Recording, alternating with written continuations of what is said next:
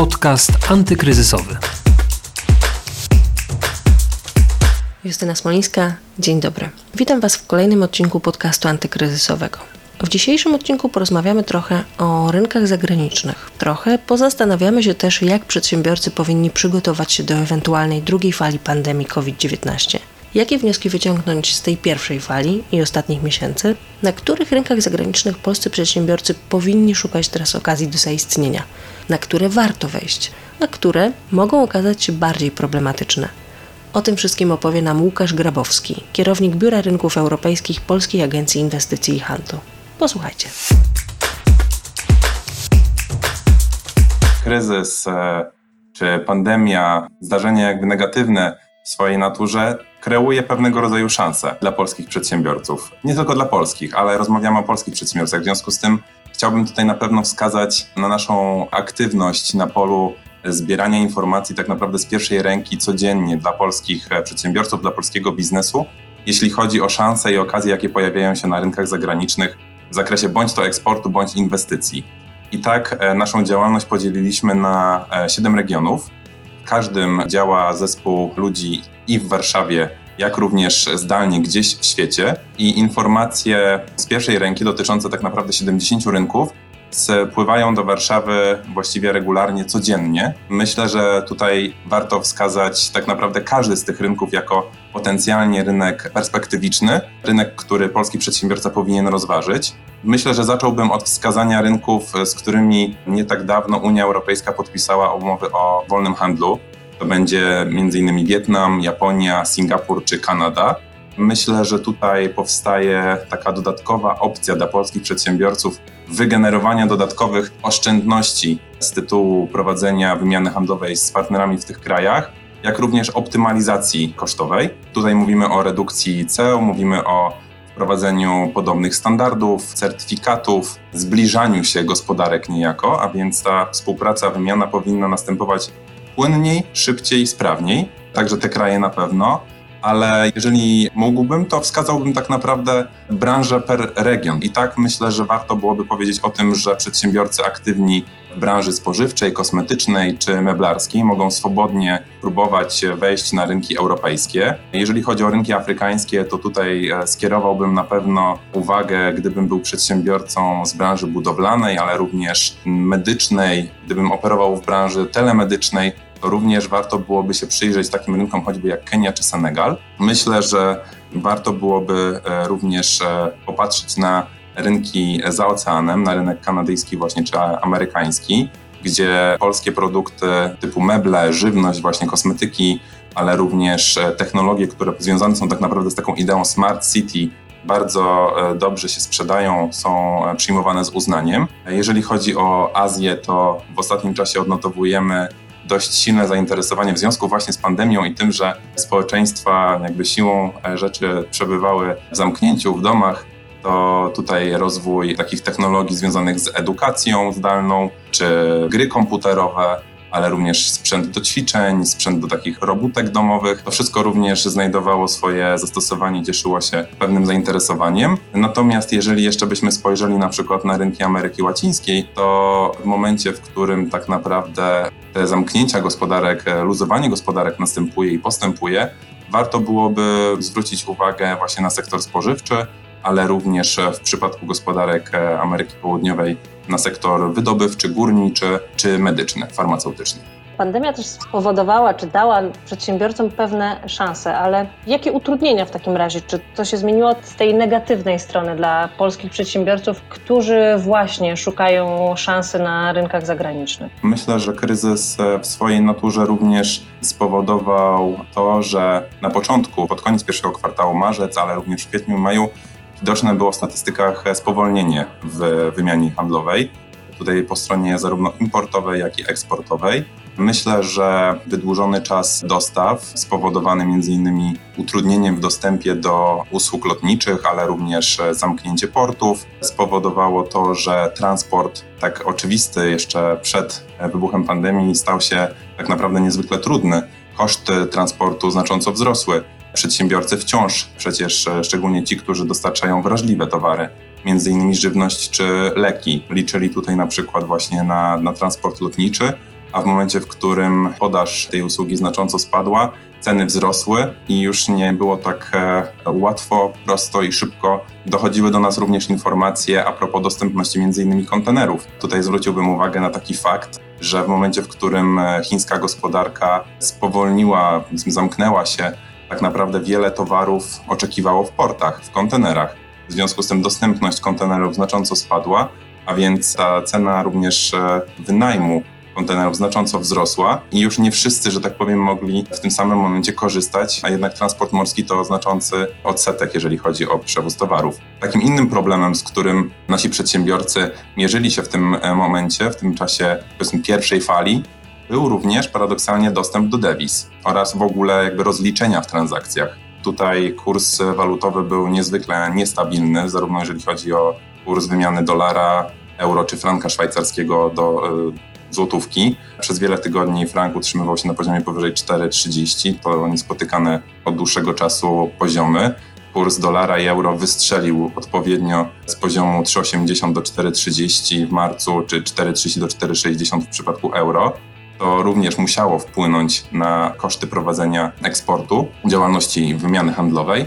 I myślę, że warto byłoby jeszcze tutaj zwrócić uwagę na tak istotne w swojej naturze elementy prowadzenia działalności gospodarczej, jak zabezpieczenie dostaw surowców czy komponentów do prowadzenia produkcji, do działalności produkcyjnej, wytwórczej, jak również zabezpieczenie tego procesu od strony ludzkiej. To znaczy, w momencie, w którym dochodziło do kolejnych zakażeń, pracownicy musieli przebywać na kwarantannach, no to siłą rzeczy musiało się odbić na aktywności. W związku z tym, jeżeli mamy prognozować i mamy radzić, rekomendować polskim przedsiębiorcom, co robić przed drugą falą i tak naprawdę każdą kolejną, bo czy to będzie druga, czy trzecia, czy czwarta, być może już, że tak powiem, to będzie stały element naszego życia, to wydaje mi się, że przedsiębiorcy zdecydowanie muszą wzmocnić, spisać i egzekwować procedury w zakresie pozyskiwania komponentów, surowców, zabezpieczenia procesu produkcji, być może również zmienić, zaktualizować, dostosować politykę związaną z zasobami, z zapasami tych produktów, tych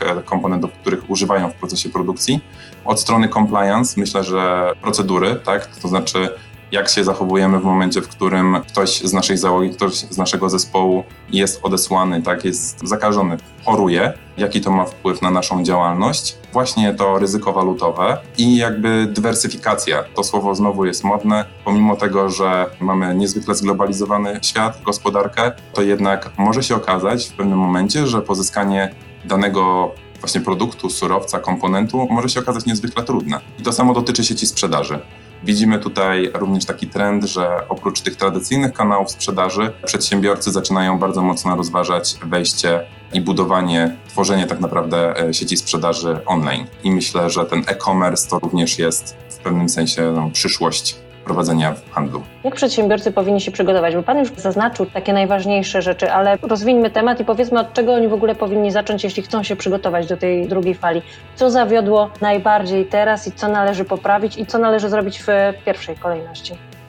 Myślę, że praca nad transportem, nad przemieszczaniem towarów, nad zagwarantowaniem tego, aby te łańcuchy dostaw, które przerwały się niespodziewanie i bardzo szybko, to praca, która musi zostać wykonana i lekcja, która musi zostać odrobiona.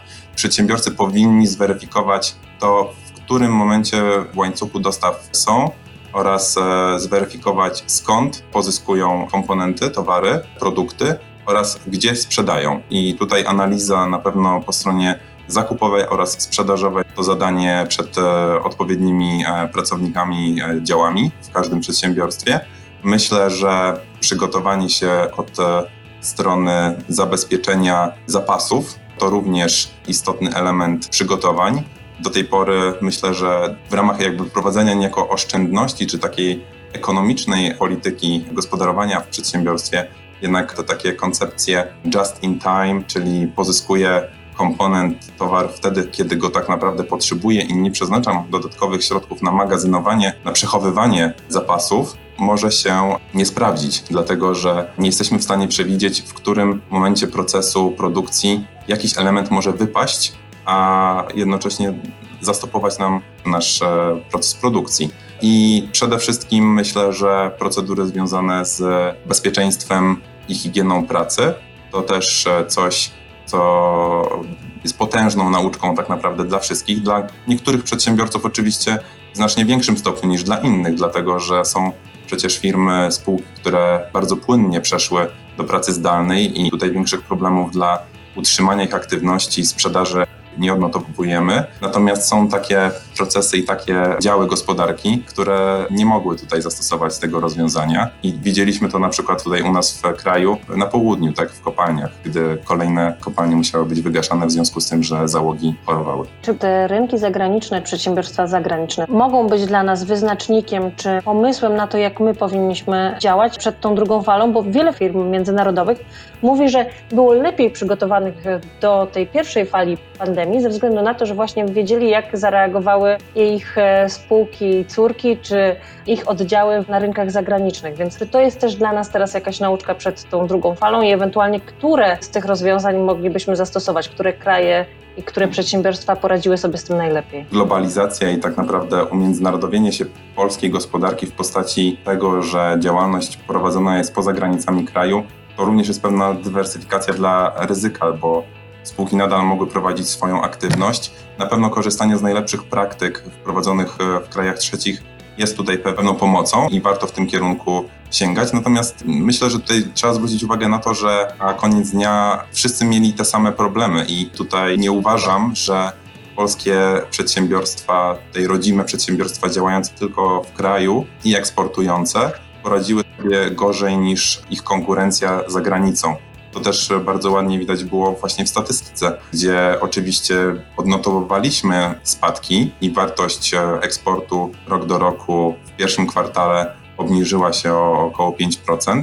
Natomiast myślę, że te właśnie elementy, które wskazałem, to znaczy aktywna polityka w zakresie compliance, w zakresie planowania procesu produkcji od strony właśnie i zakupowej, i sprzedażowej, prowadzenie ostrożnej polityki w zakresie rozliczeń. Tutaj też trzeba mieć właśnie na uwadze to, że ci nasi sprawdzeni, nawet partnerzy, dostawcy, kontrahenci, oni również mogą paść ofiarą pandemii i jakby wtedy my również jesteśmy w jakimś sensie dotknięci. Porozmawiajmy właśnie o tym, jak teraz może wyglądać ta sytuacja jeszcze, bo liczba osób zakażonych w Polsce cały czas jest na wysokim poziomie. Pojawiają się informacje o tym, że może wrócić część obostrzeń, właśnie na przykład dla osób e, podróżujących za granicę, dla osób wracających na przykład teraz z wakacji, kwarantanna dla tych osób powracających z niektórych krajów. Czy to może jakoś wpłynąć na polskie przedsiębiorstwa, na firmy eksportujące za granicę, na firmy, które starają się wejść na zagraniczne rynki? Czy dodatkowe obostrzenia po prostu, które pojawiać się mogą w Polsce, mogą trochę sparaliżować ten moment wejścia,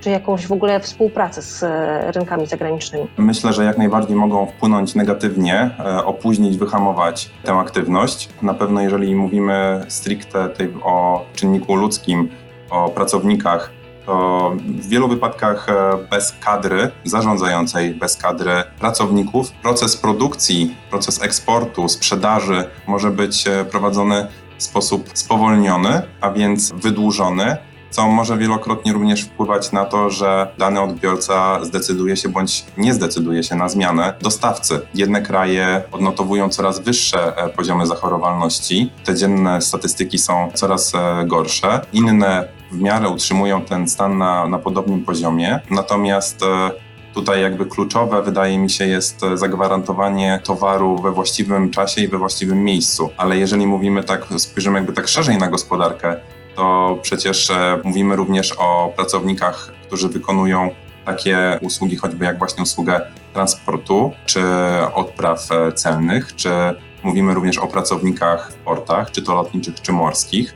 W związku z tym, jeżeli te obostrzenia będą silne, to tutaj nie możemy mówić o niczym innym jak o pewnym wyhamowaniu tej aktywności. A jeżeli chcemy myśleć nie tylko o utrzymaniu działalności gospodarczej, bo w tym pierwszym okresie, w tej pierwszej fali wielu przedsiębiorców tak naprawdę walczyło o to, żeby przetrwać, żeby utrzymać się na rynku, żeby nie dokonywać e, zwolnień grupowych i myślą nadal o eksporcie, no to muszą też weryfikować to, co się dzieje na rynkach zagranicznych, a tutaj z pewnością e, zarówno centrala agencji w Warszawie, jak również nasze zagraniczne biura handlowe rozlokowane w 70 miejscach na, na całym świecie, myślę, że mogą być nieocenioną pomocą, jeżeli chodzi o dostęp do najbardziej aktualnych informacji, a informacja dzisiaj jest niezwykle cenna. Kto ma informację, ten wielokrotnie może mieć niesamowitą przewagę nad innymi, nad konkurencją. Na koniec proszę jeszcze tylko powiedzieć, e, mówił Pan o tych rynkach, na które warto teraz wejść. Mówił Pan, że praktycznie na każdy rynek część y, branż powinna wejść. Które rynki w takim razie mogą się okazać bardziej problematyczne dla polskich przedsiębiorców? Czy są takie rynki, gdzie teraz na przykład to wejście może być bardziej utrudnione? Myślę, że ryzyko rośnie w momencie, w którym koncentracja naszej działalności eksportowej przedsiębiorców koncentruje się na jednym bądź na kilku krajach i to w znaczącym stopniu. Pewną bolączką jest e, w pewnym sensie to, że polski eksport w ponad 85% trafia na rynki europejskie. W momencie, w którym cokolwiek wydarzy się na rynku niemieckim, e, francuskim, włoskim czy brytyjskim, negatywnego oczywiście, i dojdzie do zamknięcia gospodarek bądź do przymknięcia tych gospodarek, bo tak naprawdę wiele rządów mówi już dzisiaj o tym, że tych gospodarek zamknąć nie można, bo byłby to potężny cios dla przedsiębiorczości i być może już dla wielu przedsiębiorców niemożliwym byłoby podniesienie się i kontynuowanie działalności gospodarczej, to myślę, że trzeba byłoby dokładnie przeanalizować właśnie te kanały sprzedaży i odbiorców e, na rynkach europejskich i zastanowić się, czy właśnie czas pandemii, o ile jest to oczywiście możliwe, nie jest takim czasem, w którym warto zacząć dywersyfikować rynki zbytu i wychodzić poza rynki europejskie, gdzieś w świat, spojrzeć na Azję, Afrykę, Amerykę Południową czy Północną. Mm, Oczywiście ze wszelkimi e, wyzwaniami, jakie się z tym łączą, bo dziś bardzo łatwo jest powiedzieć o tym, żeby dywersyfikować swoją działalność eksportową, natomiast żeby przejść od słów do czynów, nierzadko jest to wielomiesięczna, wieloletnia praca. Więc e, nie wskazywałbym pojedynczych rynków, które mogą być szczególnie trudne, natomiast po tym co pokazuje statystyka, widać, że na przykład w pierwszym kwartale i drugim, tak naprawdę w pierwszym półroczu 2020 roku, dość pokaźnie spadł eksport do Włoch. Być może jednym z powodów, jednym z głównych powodów jest to, że był to kraj najbardziej dotknięty w Europie na początku przez pandemię. Natomiast ta statystyka może być również negatywna dla kolejnych krajów, które również w mocny sposób ucierpiały, jeśli chodzi o, o pandemię, czyli myślę tu o Hiszpanii, o Francji, o Wielkiej Brytanii. Także tutaj myślę, że musimy mocno i uważnie patrzeć na to, jak się będzie rozwijała aktywność gospodarcza na tych konkretnych rynkach. Dziękuję bardzo za rozmowę. Naszym gościem był Łukasz Grabowski, kierownik Biura Rynków Europejskich z Polskiej Agencji Inwestycji i Handlu. Bardzo dziękuję. Dziękuję bardzo. To już wszystko w dzisiejszym podcaście antykryzysowym. Zapraszam Was na kolejne, a wszystkie rozmowy znajdziecie na stronie pb.pl ukośnik antykryzysowy i w aplikacjach podcastowych. Justyna Smolińska, do usłyszenia. Podcast antykryzysowy.